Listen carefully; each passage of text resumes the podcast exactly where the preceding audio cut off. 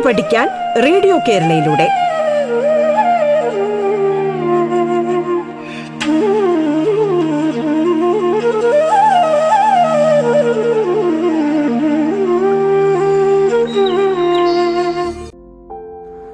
നമസ്കാരം.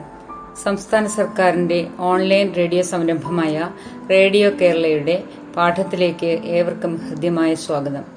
ഞാൻ Shanthi G P Pathanapuram mount Tabor girls ഹൈസ്കൂളിലെ മലയാളം അധ്യാപികയാണ്. എസ് എസ് എൽ സി പരീക്ഷയുമായി ബന്ധപ്പെട്ട് പാഠഭാഗങ്ങളുടെ റിവിഷനാണ് നമ്മളിവിടെ നടത്തിക്കൊണ്ടിരിക്കുന്നത്. ഇന്ന് നമുക്ക് പരീക്ഷയ്ക്ക് ചോദിച്ചു വരുന്ന വിവിധ വ്യവഹാര രൂപങ്ങൾ എഴുതുമ്പോൾ ശ്രദ്ധിക്കേണ്ട കാര്യങ്ങളൊന്ന് ചർച്ച ചെയ്യാം. സാധാരണയായി പരീക്ഷയ്ക്ക് ഉപന്യാസം കത്ത് താരതമ്യക്കുറിപ്പ് വിശകലനക്കുറിപ്പ് ആമുഖക്കുറിപ്പ് ആസ്വാദനക്കുറിപ്പ് അങ്ങനെ വിവിധ തരത്തിലുള്ള വ്യവഹാര രൂപങ്ങൾ ചോദിച്ചു വരാറുണ്ട്. നാല് മാർക്കിനോ ആറ് മാർക്കിനോ ഒക്കെയാണ് അവ ചോദിക്കുന്നത്. ആ മാർക്കുകൾ വിവിധ അതിൽ എഴുതിയിരിക്കുന്ന ഉത്തര ചോദ്യോത്തരത്തിലെ വിവിധ ഘടകങ്ങൾക്ക് വിഭജിച്ചാണ് നിങ്ങൾക്ക് മാർക്ക് ലഭിക്കുക. അപ്പോൾ ആ വിവിധ ഘടകങ്ങൾ അതിൽ ശരിയായ വിധത്തിൽ ഉണ്ടായെങ്കിൽ മാത്രമേ നിങ്ങൾക്ക് ആ ഉത്തരത്തിന് മുഴുവൻ മാർഗം ലഭിക്കുകയുള്ളൂ. അപ്പം നമുക്ക് എങ്ങനെയൊക്കെയാണ് വിവിധ വ്യവഹാര രൂപങ്ങൾ എഴുതേണ്ടത് എന്നൊന്ന് പരിശോധിച്ച് നോക്കാം. ആദ്യമേ നമുക്ക് ഉപന്യാസം എഴുതുമ്പോൾ എന്തെല്ലാം കാര്യങ്ങൾ ശ്രദ്ധിക്കണം ശ്രദ്ധിക്കണമെന്നൊന്ന് പരിശോധിച്ച് നോക്കാം. ഉപന്യാസം എഴുതുമ്പോൾ ഉചിതമായ ശീർഷകം അല്ലെങ്കിൽ ഹെഡിങ് കൊടുക്കണം. ഖണ്ഡികാകരണം അല്ലെങ്കിൽ പാരഗ്രാഫ് തിരിച്ച് എഴുതണം. കാര്യങ്ങൾ ക്രമമായി അവതരിപ്പിക്കണം. ആദ്യ പാരഗ്രാഫിൽ വിഷയത്തിന്റെ സൂചന നൽകേണ്ടതാണ്. വിഷയത്തിന്റെ പ്രാധാന്യം വ്യക്തമാക്കണം. വിഷയത്തിന്റെ സമകാലിക പ്രസക്തി അവതരിപ്പിക്കണം. സ്വന്തം നിരീക്ഷണം ഉൾപ്പെടുത്തണം. ശീർഷകത്തിന് പുറമെ ഓരോ പാരഗ്രാഫിലും അനുയോജ്യമായ ഉപശീർഷകങ്ങൾ അല്ലെങ്കിൽ സബ് ഹെഡിംഗ് വേണമെങ്കിൽ നിങ്ങൾക്ക് നൽകാവുന്നതാണ്. അവസാന പാരഗ്രാഫിൽ ഉപസംഹാരം എന്ന് ചെറിയ ഒരു ശീർഷകം നൽകിയും ഉപന്യാസം അവസാനിപ്പിക്കാം. ഇനി നമുക്ക് ആസ്വാദനക്കുറിപ്പ് തയ്യാറാക്കുന്നത് എങ്ങനെയാണ്? എന്തെല്ലാം ഘടകങ്ങൾ അതിൽ ഉൾപ്പെട്ടിരിക്കണം എന്നൊന്ന് പരിശോധിക്കാം. ആദ്യം നമുക്ക് കഥയുടെ ആസ്വാദനക്കുറിപ്പാണ് ചോദിക്കുന്നതെങ്കിൽ അതെങ്ങനെയാണ് എഴുതേണ്ടതെന്ന് നോക്കാം. കഥാകാരനെ കുറിച്ച് ചെറുതായി ഒന്ന് പറയുക. കഥയുടെ പ്രമേയം വളരെ ചുരുക്കി അവതരിപ്പിക്കുക. കഥയുടെ അവതരണ രീതി. ഉദാഹരണമായിട്ട് കഥാകൃത്ത് നേരിട്ട് പറയുകയാണോ? അതോ കഥാപാത്രങ്ങളുടെ ഓർമ്മകളിലൂടെയോ മറ്റോ പറയുകയാണോ? ഫ്ലാഷ് ബാക്ക് എന്ന രീതിയിലാണോ? ഇങ്ങനെ കഥ എങ്ങനെയാണ് അവതരിപ്പിച്ചിരിക്കുന്നത് എന്നതിനെപ്പറ്റി ഒന്നോ രണ്ടോ വാചകത്തിൽ എഴുതുക. കഥ ഇഷ്ടപ്പെടാനുള്ള കാരണം അവതരിപ്പിക്കുക. സവിശേഷ പ്രയോഗങ്ങളുടെ ഔചിത്യം വ്യക്തമാക്കുക. ഇഷ്ടപ്പെട്ട കഥാപാത്രങ്ങളും കഥയിലെ മുഹൂർത്തങ്ങളും അവ ഇഷ്ടപ്പെടാനുള്ള കാരണവും വളരെ ചുരുക്കി ഒന്ന് എഴുതുക. സമാനമായ ഏതെങ്കിലും രചനകൾ വായിച്ചിട്ടുണ്ടെങ്കിൽ അവയെക്കുറിച്ചൊന്ന് സൂചിപ്പിച്ചു പോകാവുന്നതാണ്. കഥ ഏത് തരത്തിൽ നമ്മെ സ്വാധീനിച്ചുവെന്ന് വ്യക്തമാക്കുക. കഥയുടെ സമകാലിക പ്രസക്തി സ്വന്തം നിരീക്ഷണങ്ങൾ ഇവ കൂടി ഉൾപ്പെടുത്തുവാൻ മറക്കരുത്. ഇനി നമുക്ക് കവിതയുടെ ആസ്വാദനക്കുറിപ്പാണെങ്കിൽ അതെങ്ങനെയാണ് എഴുതേണ്ടതെന്ന് നോക്കാം. കവിയെക്കുറിച്ച് ചെറുതായി ഒന്ന് പരാമർശിക്കുക. കവിതയുടെ ആശയം ചുരുക്കി എഴുതുക. ഇഷ്ടപ്പെട്ട വരികളും അവ ഇഷ്ടപ്പെടാനുള്ള കാരണവും ചുരുക്കി എഴുതുക. അക്ഷരങ്ങളുടെ ആവർത്തനം അല്ലെങ്കിൽ വാക്കുകളുടെ ആവർത്തനം അല്ലെങ്കിൽ ആദ്യാക്ഷരം അന്ത്യാക്ഷരം ദ്വിതീയാക്ഷരപ്രാസം തുടങ്ങിയ ഏതെങ്കിലുമൊക്കെ അലങ്കാരങ്ങൾ ഉണ്ടെങ്കിൽ അവ ഒന്ന് സൂചിപ്പിച്ചു പോവുക സവിശേഷ പ്രയോഗങ്ങൾ ഉണ്ടെങ്കിൽ അവയുടെ ഔചിത്യം വ്യക്തമാക്കുക. അത് കവിതയെ എത്രമാത്രം മനോഹരമാക്കുന്നു എന്ന് എഴുതുക. സമാന കവിതകൾ വായിച്ചിട്ടുണ്ടെങ്കിൽ അവയെ കൂടി ഒന്ന് പരാമർശിക്കുക. കവിതയുടെ സമകാലിക പ്രസക്തിയും സ്വന്തം നിരീക്ഷണങ്ങളും ഉൾപ്പെടുത്തി എഴുതുക. അടുത്തത് കഥാപാത്ര നിരൂപണം. കൃതിയെക്കുറിച്ചും കഥാകൃത്തിനെക്കുറിച്ചും ചെറുതായി ഒന്ന് പരാമർശിക്കുക. കഥയിലെ സ്ഥാനം ഉദാഹരണം നായകനാണോ? നായികയാണോ പ്രതിനായകനാണോ തുടങ്ങിയ കാര്യങ്ങളൊന്ന് ചുരുക്കി പറയുക. കഥാപാത്രത്തിന്റെ രൂപം ഭാവം വേഷം മറ്റ് കഥാപാത്രങ്ങളുമായുള്ള ബന്ധം ഇവയൊക്കെ ഒന്ന് പരാമർശിക്കുക. സ്വഭാവ സവിശേഷതകൾ കഥാപാത്രം കഥാഗതിയെ എങ്ങനെ സ്വാധീനിക്കുന്നു കഥാപാത്രം നമ്മളിൽ എന്തുമാത്രം സ്വാധീനം ചെലുത്തി കഥാപാത്രങ്ങളെക്കുറിച്ചുള്ള സ്വന്തം നിരീക്ഷണങ്ങൾ. ഇവ ഉൾപ്പെടുത്തി കഥാപാത്ര നിരൂപണം തയ്യാറാക്കുക. ഇനി പ്രസംഗം അല്ലെങ്കിൽ പ്രഭാഷണം. പല പരീക്ഷയ്ക്ക് നോക്കുമ്പോൾ പ്രസംഗവും ഉപന്യാസവും തമ്മിൽ കുട്ടികൾ തെറ്റിക്കാറുണ്ട്.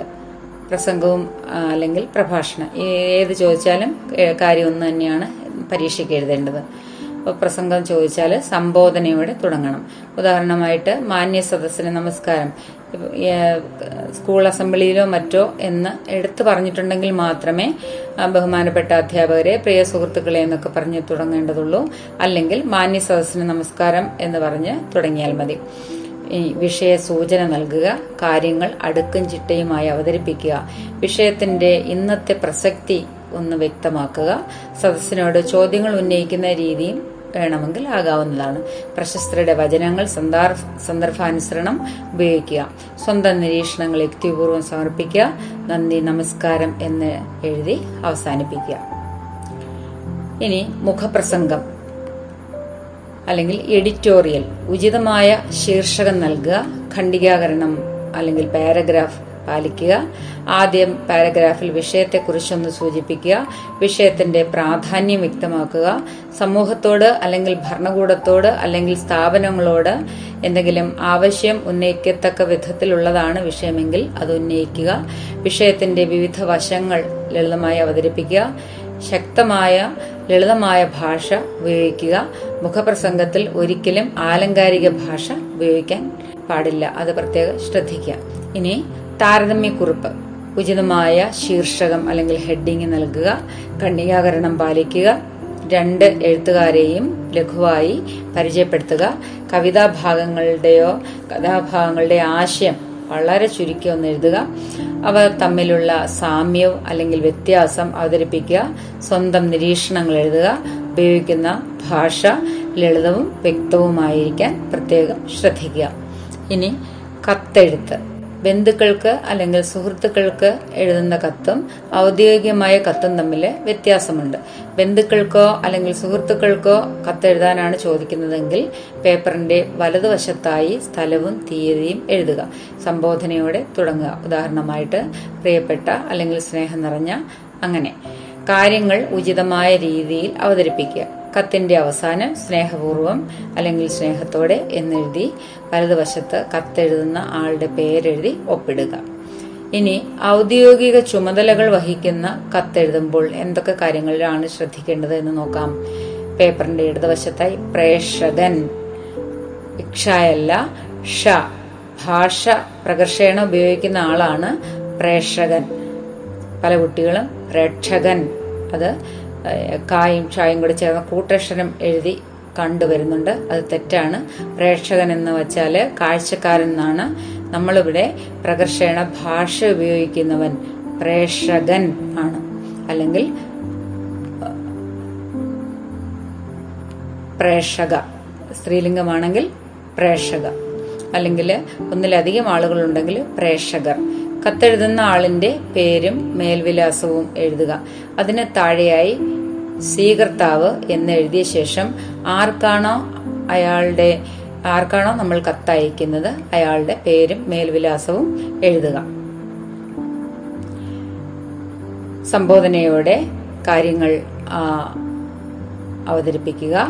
അവസാനം വിശ്വസ്തയോടെ എന്ന് എഴുതിയ ശേഷം പേജിന്റെ വലതുഭാഗത്തായി കത്തെഴുതുന്ന ആളിന്റെ പേരെഴുതി ഒപ്പിടുക. അതിനുശേഷം പേജിന്റെ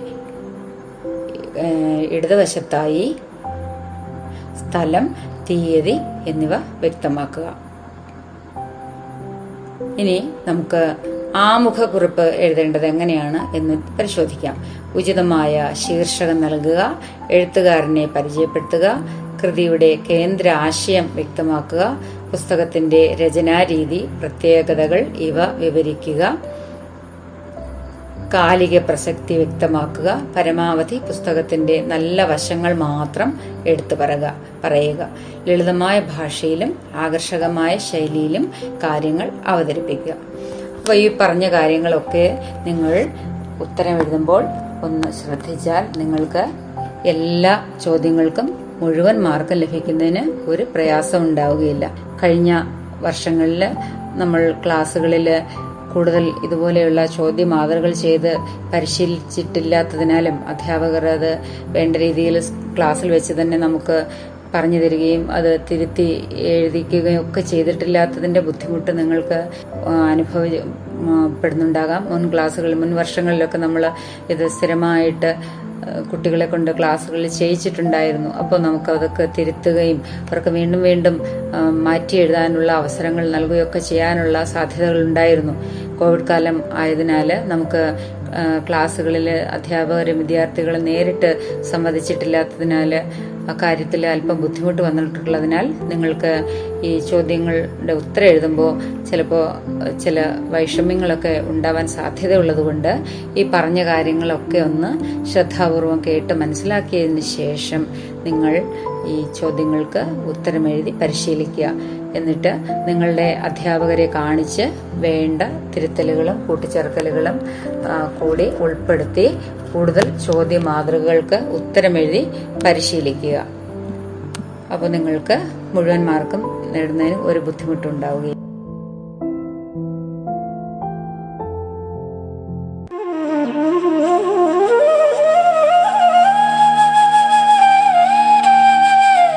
പാഠം കേട്ടു പഠിക്കാൻ റേഡിയോ കേരളയിലൂടെ. പാഠത്തിൽ ഇനി ഇടവേള.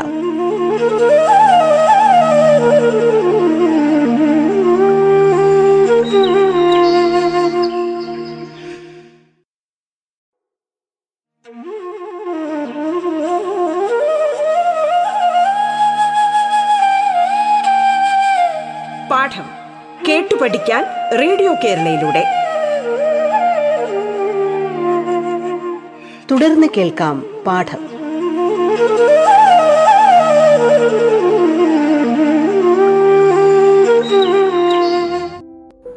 ഇനി നമുക്ക് പത്താം ക്ലാസ് അടിസ്ഥാന പാഠാവലിയിലെ ആദ്യ യൂണിറ്റിലെ രണ്ടാമത്തെ പാഠമായ ഓരോ വിളിയും കാത്ത് ആ പാഠത്തിൽ നിന്ന് പരീക്ഷയ്ക്ക് വരാൻ സാധ്യതയുള്ള ചില ചോദ്യങ്ങളും അവയുടെ ഉത്തര മാതൃകകളും ഒന്ന് പരിചയപ്പെടാം. സ്നേഹബന്ധത്തിന്റെ ശക്തിയും പ്രാധാന്യവും വിളിച്ചോതുന്ന ഒരു പടമാണ് ഓരോ വിളിയും കാത്ത്. പാഠഭാഗം നിങ്ങൾ വളരെ ശ്രദ്ധാപൂർവം വായിച്ചു മനസ്സിലാക്കുക. മനസ്സിന്റെ ക്ലാവ് പിടിച്ച കണ്ണാടിയിലൂടെ അച്ഛൻ കണ്ടതെല്ലാം ശരിയായിരുന്നു. ക്ലാവ് പിടിച്ച എന്ന പദം നൽകുന്ന അർത്ഥസൂചന എന്ത്?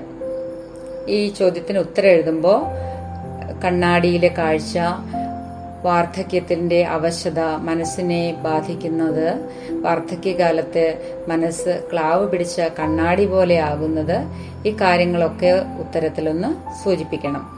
മനസ്സിന്റെ ക്ലാവ് പിടിച്ച കണ്ണാടി എന്നതിലൂടെ വാർദ്ധക്യത്തിന്റെ ക്ഷീണിതമായ അവസ്ഥയാണ് കഥാകാരൻ കാണിച്ചു തരുന്നത്.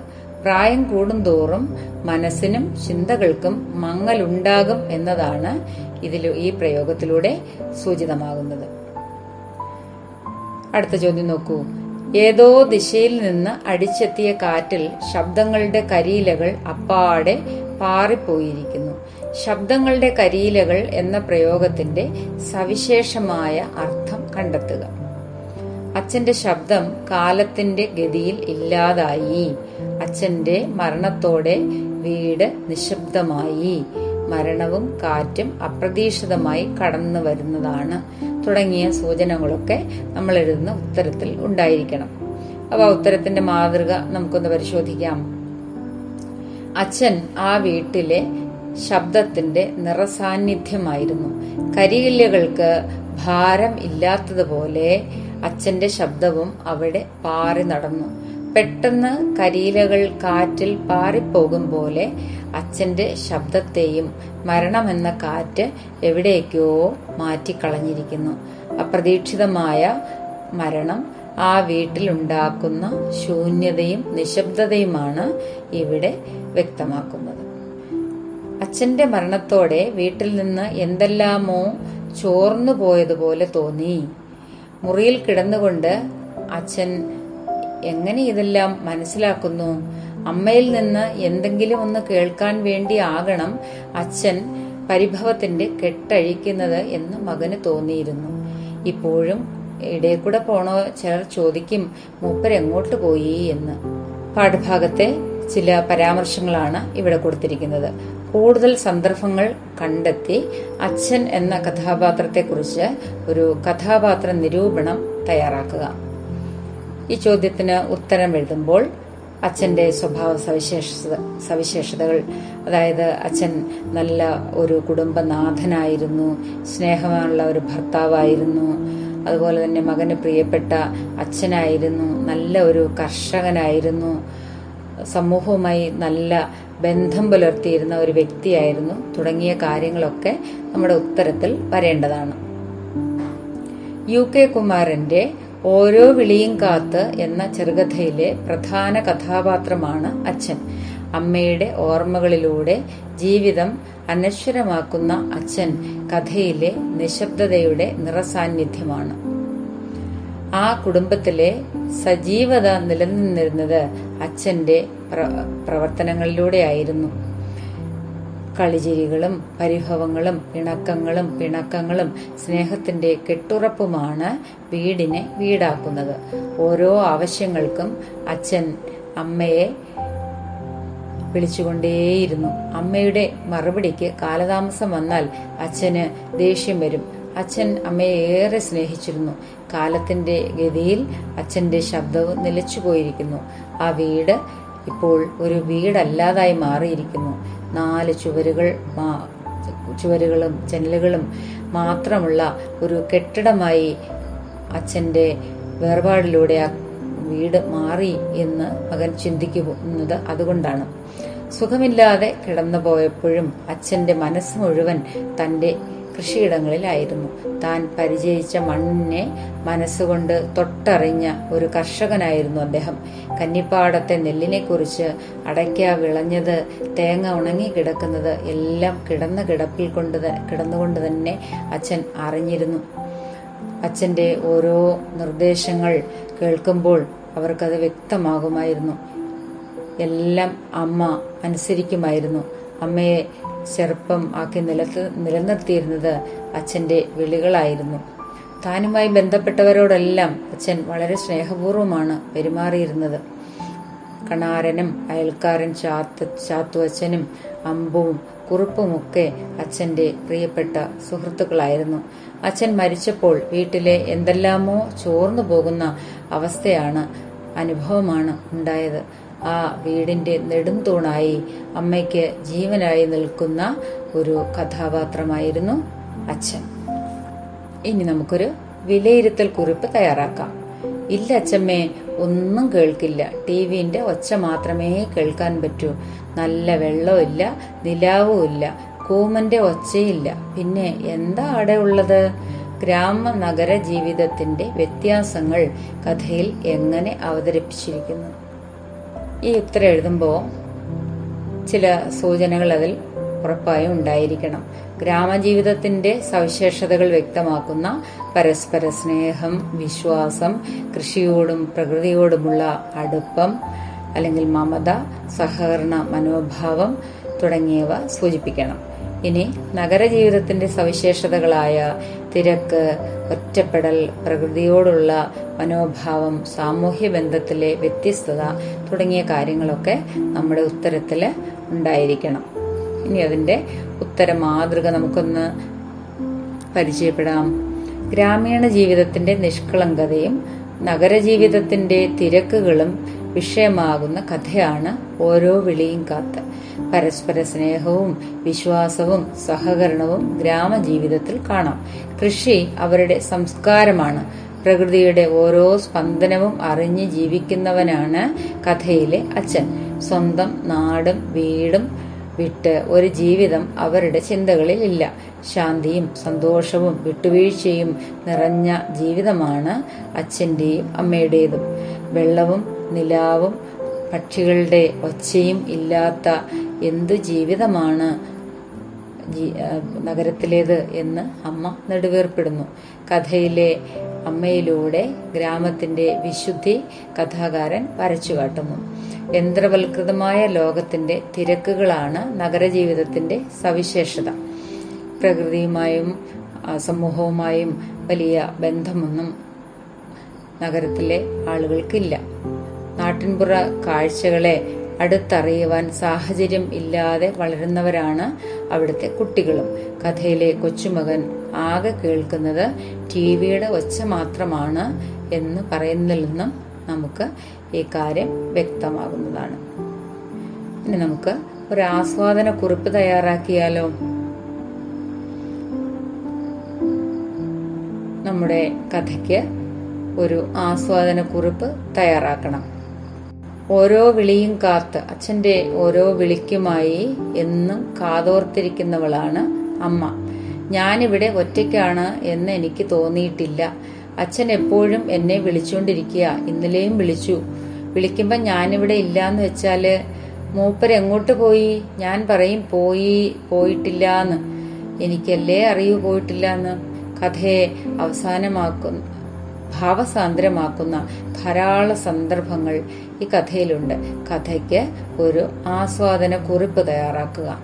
ആസ്വാദന കുറിപ്പ് തയ്യാറാക്കുമ്പോൾ അച്ഛന്റെ മരണം തീർത്ത ശൂന്യത അമ്മയുടെയും മകന്റെയും മനോഭാവം അച്ഛനും അമ്മയും തമ്മിലുള്ള ആത്മബന്ധം ഭാവതീവ്രത ആസ്വാദകനിലേക്ക് പടരുന്ന സ്നേഹത്തിന്റെ മാസ്മരികത തുടങ്ങിയ കാര്യങ്ങൾ ആ ഉത്തരത്തിൽ നിശ്ചയമായും ഉൾപ്പെടുത്തണം.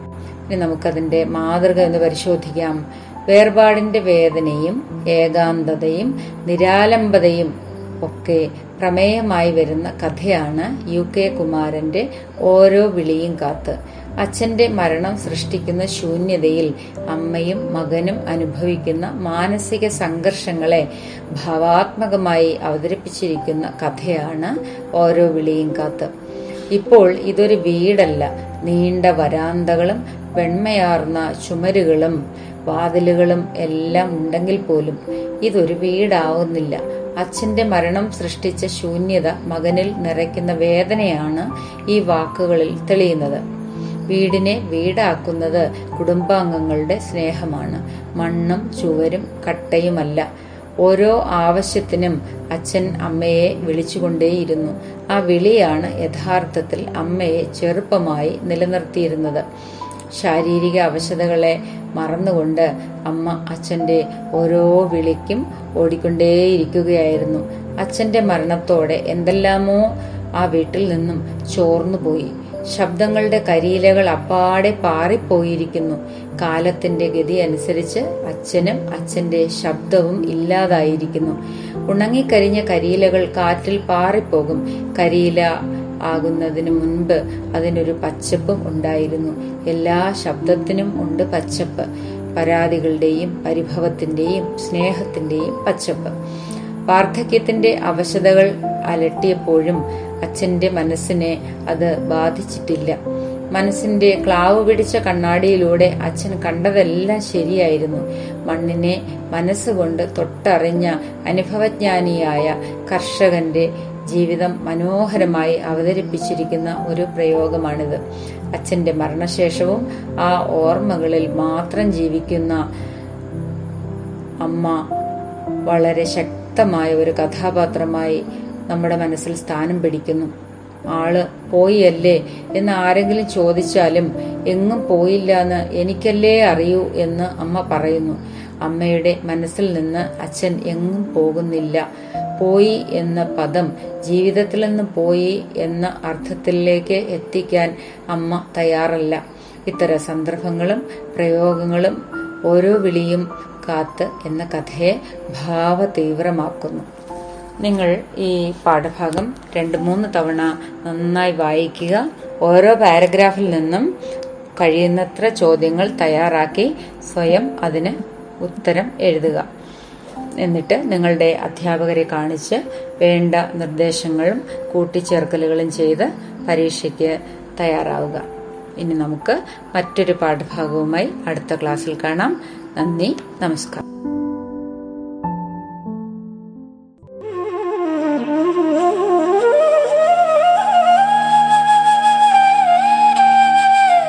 പാഠം കേട്ടു പഠിക്കാൻ റേഡിയോ കേരളയിലൂടെ. പാഠത്തിന്റെ ഇന്നത്തെ അധ്യായം പൂർണമാകുന്നു. ഇനി അടുത്ത ദിവസം കേൾക്കാം. നമസ്കാരം.